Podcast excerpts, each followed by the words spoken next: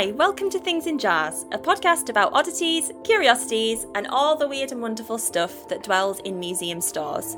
I'm Melissa. And I'm Poppy, and we're both curators, here to take you behind the scenes of the museum with us as we explore cool artifacts and answer your questions about what it's really like to work in a museum.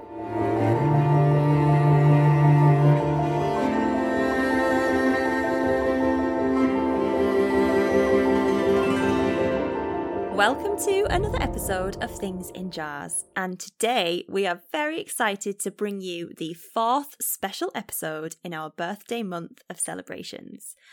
And we have been looking forward to this episode for quite some time because we have a real treat in store for not just everyone listening, but also ourselves. Because we, for this episode, put out a request to the museums of the world to send us their own recordings about their own special, strange, and unusual objects. And the museums of the world have delivered.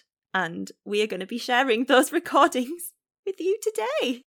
Poppy, would you like to introduce introduce the people, the things?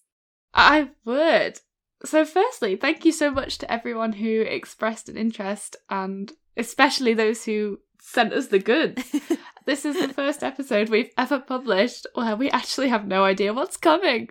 Not we haven't clue. listened to them. This is completely blind. We will be experiencing these delightful items along with all of you for the very first time.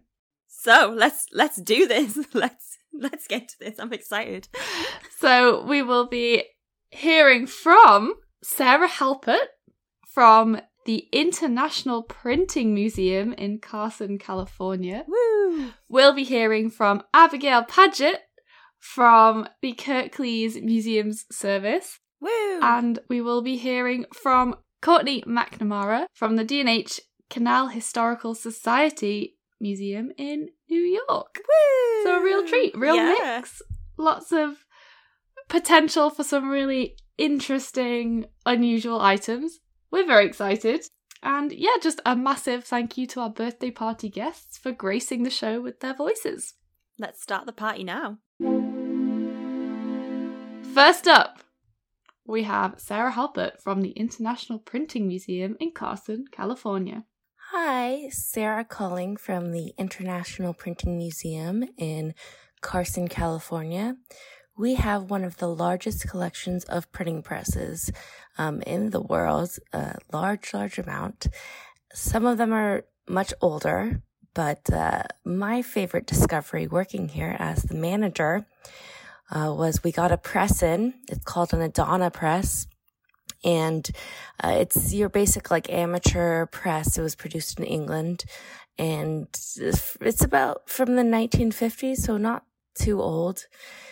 We had gotten it from a convent in British Columbia, in Duncan, British Columbia. I guess the nuns had been using it for a few decades in some kind of print shop they had there. And I posted a photo of it on our social media and someone requested uh, what the serial number was. So I went to look for the serial number, and when I found it, turns out it was 666, which was uh, quite the fun coincidence. I don't know what those nuns were up to, but it certainly wasn't anything innocent. Love the show. Bye. Wow!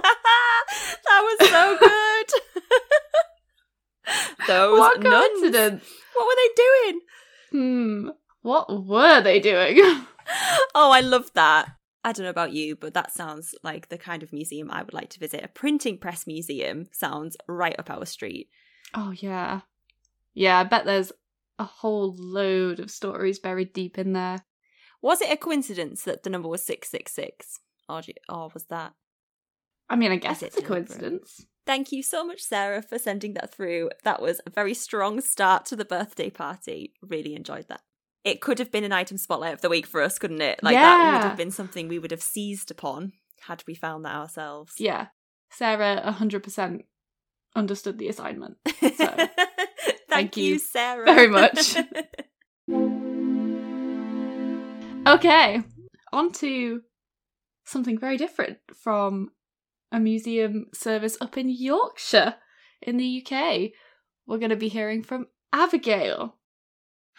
Hi, thank you to Melissa and Poppy for inviting me to share some of the items and stories of the amazing collections I work with. My name is Abigail Paget and I'm the Assistant Curator at Kirklees Council in West Yorkshire. I work with a collection covering a wide variety of subjects from social history to natural science, and we have two museums, an art gallery, and one historic house to look after, so we're quite busy.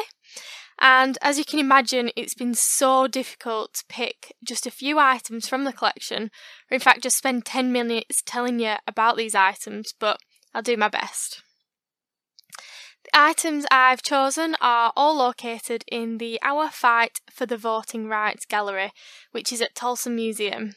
And I think many of you might be able to guess what that theme is, but it was a gallery developed for the centenary of the 1918 representation of the People's Act, when women over 30 who owned property were given the right to vote in parliamentary elections. We're so lucky to have a women's suffrage collection with items ranging from Huddersfield's iconic banner made by Florence Lockwood to armbands, historic newspapers, and even postcards. This leads me on to the first item I want to share with you today, and this is a photograph of four women outside a newsagent in Batley in around November 1907. The woman on the right is holding up copies of a newspaper called Votes for Women, and we can tell from the design that's one of the very first editions, giving us a really good idea of the date of this photograph. As was common at the time, um, the image is actually printed with a back that's a postcard, um, but it wasn't published as a commercial postcard, and we actually think there may have only been around five, maybe ten printed. So we are so lucky to have one in the collection. Uh, we do actually believe that the photo was taken around the time of the Batley Junior Liberal Association, uh, meeting that was disrupted by two of the women in this image. They are Adela Pankhurst and Mary Leigh. They'd been swiftly thrown out of the meeting and they were, I quote, subjected to a great deal of banter outside and I think we'd possibly use a different term to banter if this happened now, probably more heckling or even worse. But these were women who were members of the Women's Social and Political Union, or WSPU. Um, and it was a women's only organisation that was created in Manchester in 1903. And it fought for women's suffrage and it also promoted gender solidarity. The women in our photo were all uh, members of the WSPU, and they each have really, really amazing stories. So, starting with Gertrude Ellen Brooke, who is on the far left of this image, and she was from Holmfirth, and on the 21st of March 1907, she travelled down to London to protest with 75 other members of the WSPU. She was actually arrested and was sentenced to 14 days in Holloway Prison. She again travelled down to London on the 12th of February 1908 and was arrested and charged with insulting behaviour and obstructing the police in execution of their duty. And this time she was actually sentenced to six weeks, again in Holloway Prison. I think these women travelling down to London protesting, knowing that uh, arrest and imprisonment was possible, if not even probable, but they believed that this was worth it and Edith Key, who was the secretary of the Huddersfield WSPU branch, actually wrote to Gertrude soon after this and expressed the members' appreciation for her actions. Next to Gertrude, we have Adela Pankhurst, and she's sometimes referred to as the Forgotten Pankhurst sister. She was born in Manchester in 1885 and she was the youngest daughter of Emmeline Pankhurst, and she was quite a prominent suffragette.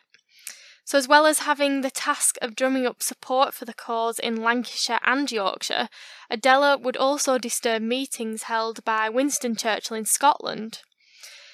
Now, another member of the WSPU called Hannah Mitchell was actually with Adela when she was arrested for disrupting one of Churchill's political meetings. Now, Hannah later recalled, I followed Adela, who was in the grip of a big burly officer who kept telling her she ought to be smacked and sent to the wash tubs. She grew so angry that she slapped his hand, which was as big as a ham. Now, Adela was found guilty of assaulting the policeman and was actually sent to Strangeways prison for seven days.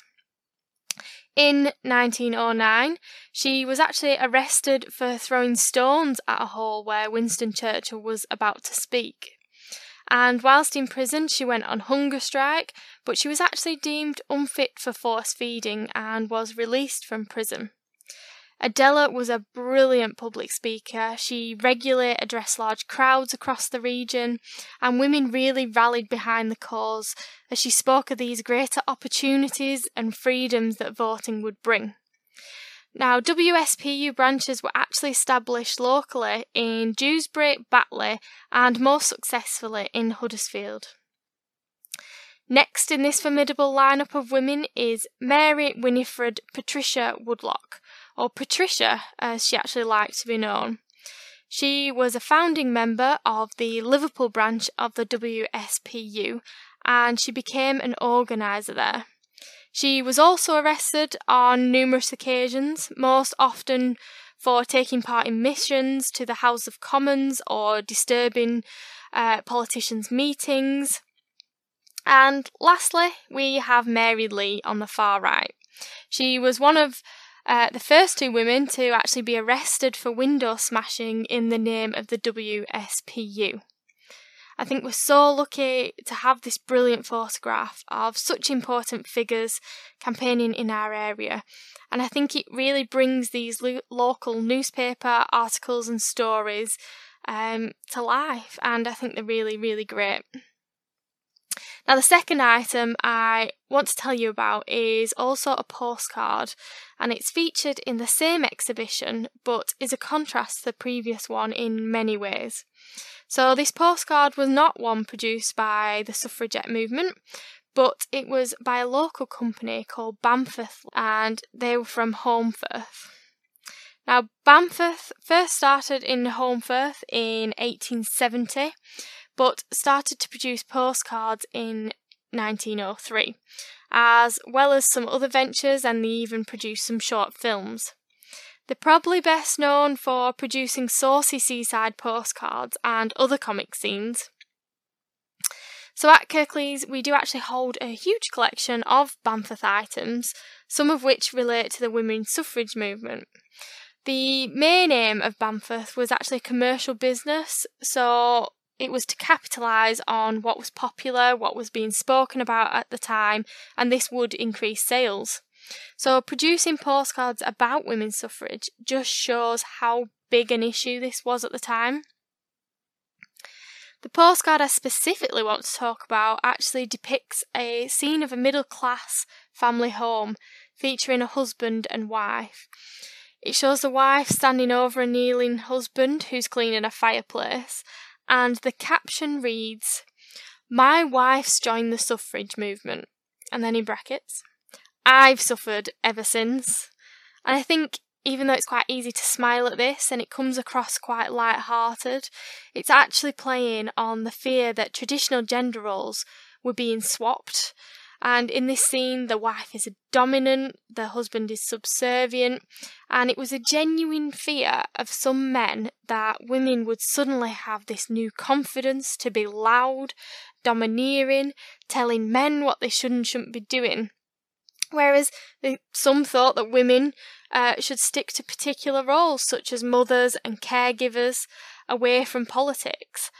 And it was kind of an issue at the time because women's work in the local textile industry was also being hotly debated in this area.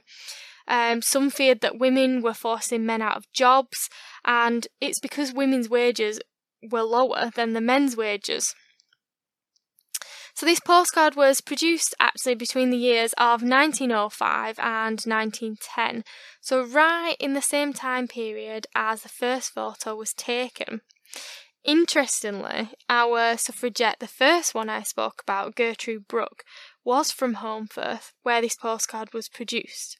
Now, it is possible that the Bamforth artist took inspiration from Gertrude, or perhaps it was because there was a lot of common talk around the suffrage movement in Holmfirth, maybe related to her. And it was known that quotes for postcards were taken from conversations in the local area.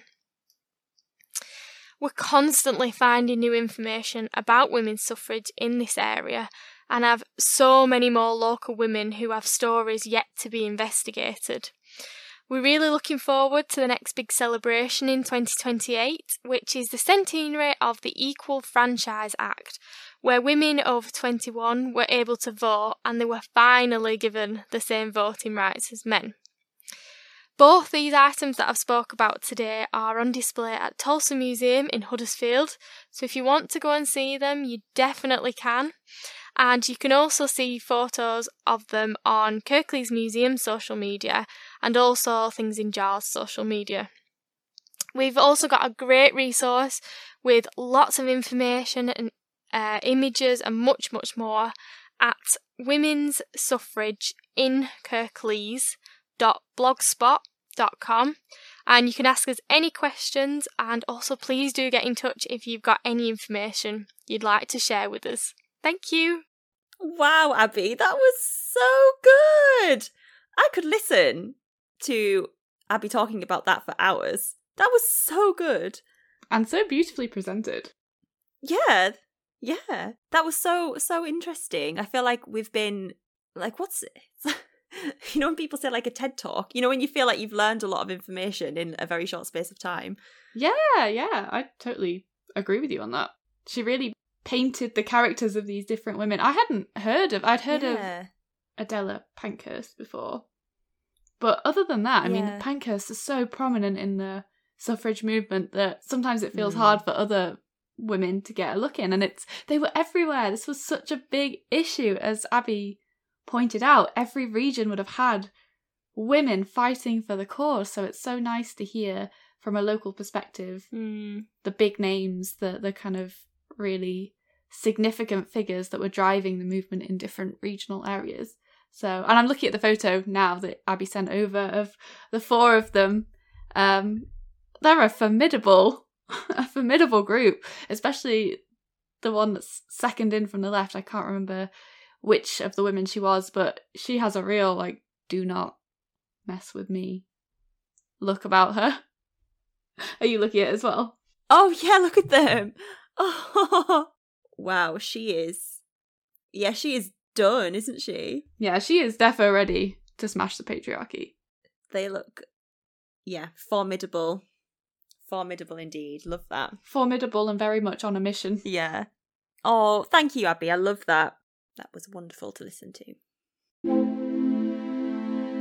Our last party guest is Courtney from the Canal Museum in New York.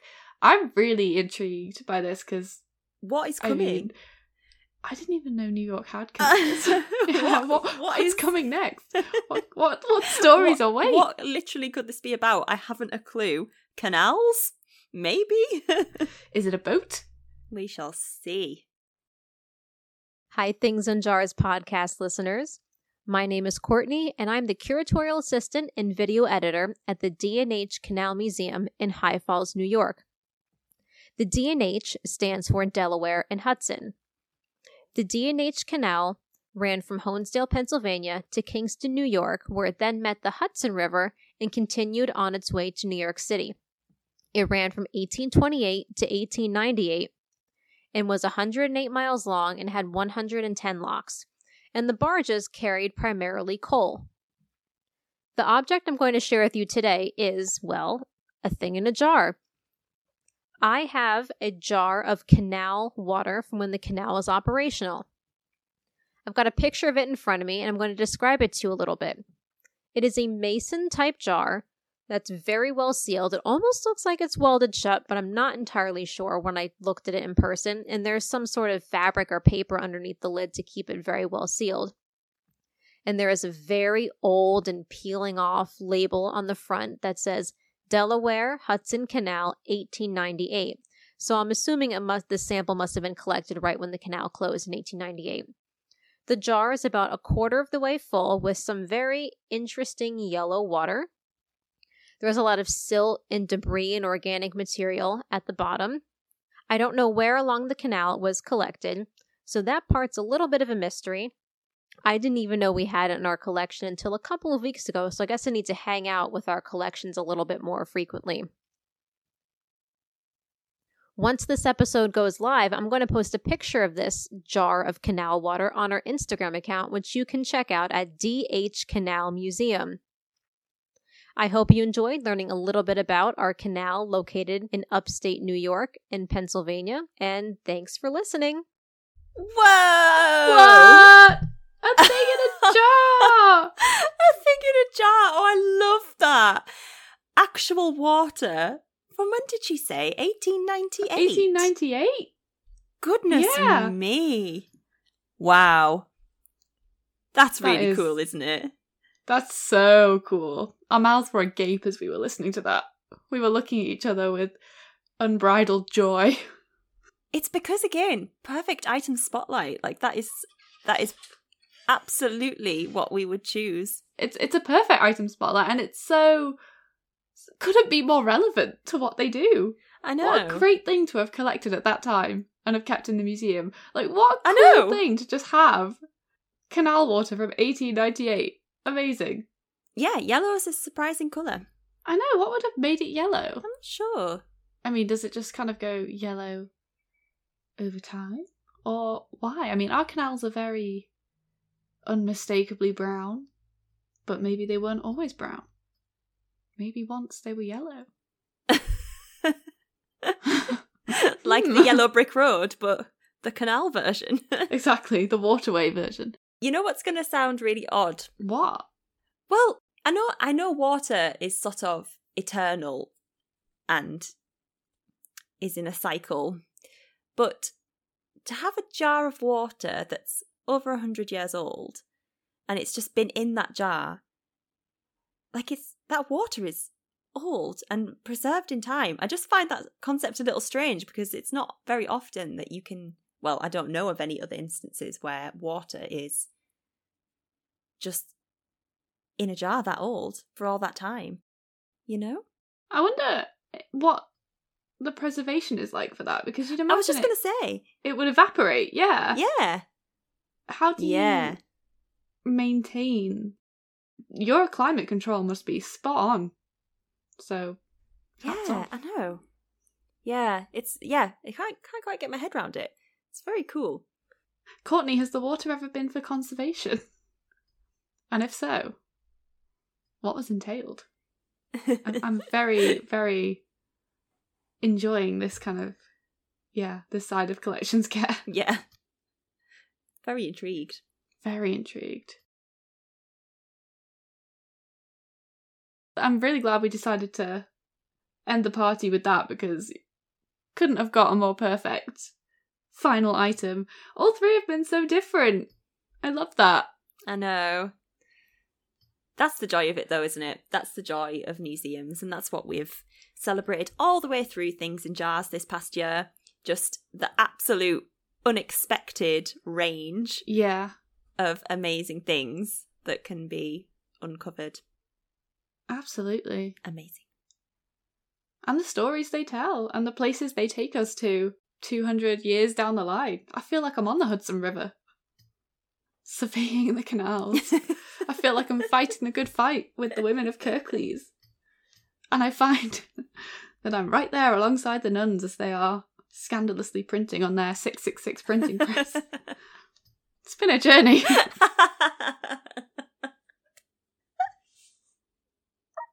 It sounds like a really good novel, not gonna lie. It does, doesn't it? Thank you, Abby. Thank you, Sarah. Thank you, Courtney, for sharing your wonderful jars with us.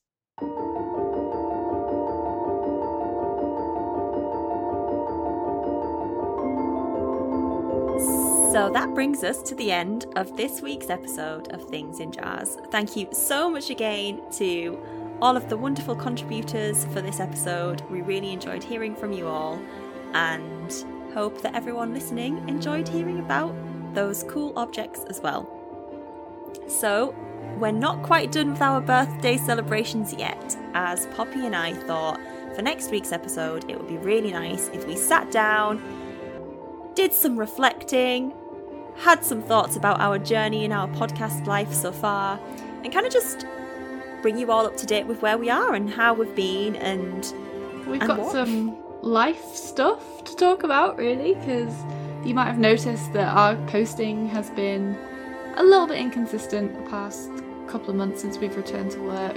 Um, we have some announcements to make about some changes that have been happening in our work lives. It's nothing bad anyway, by the way, everyone. Nothing bad. Nothing, nothing bad, but things things are different than they were when we first started the podcast.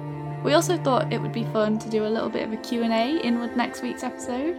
So if you have any questions about anything really, we just thought we'd open this up as a chance to get your questions in if you have any and we can address them in our life chat update episode. yeah, we want to sit down and have a really good chat, don't we? We just want to talk.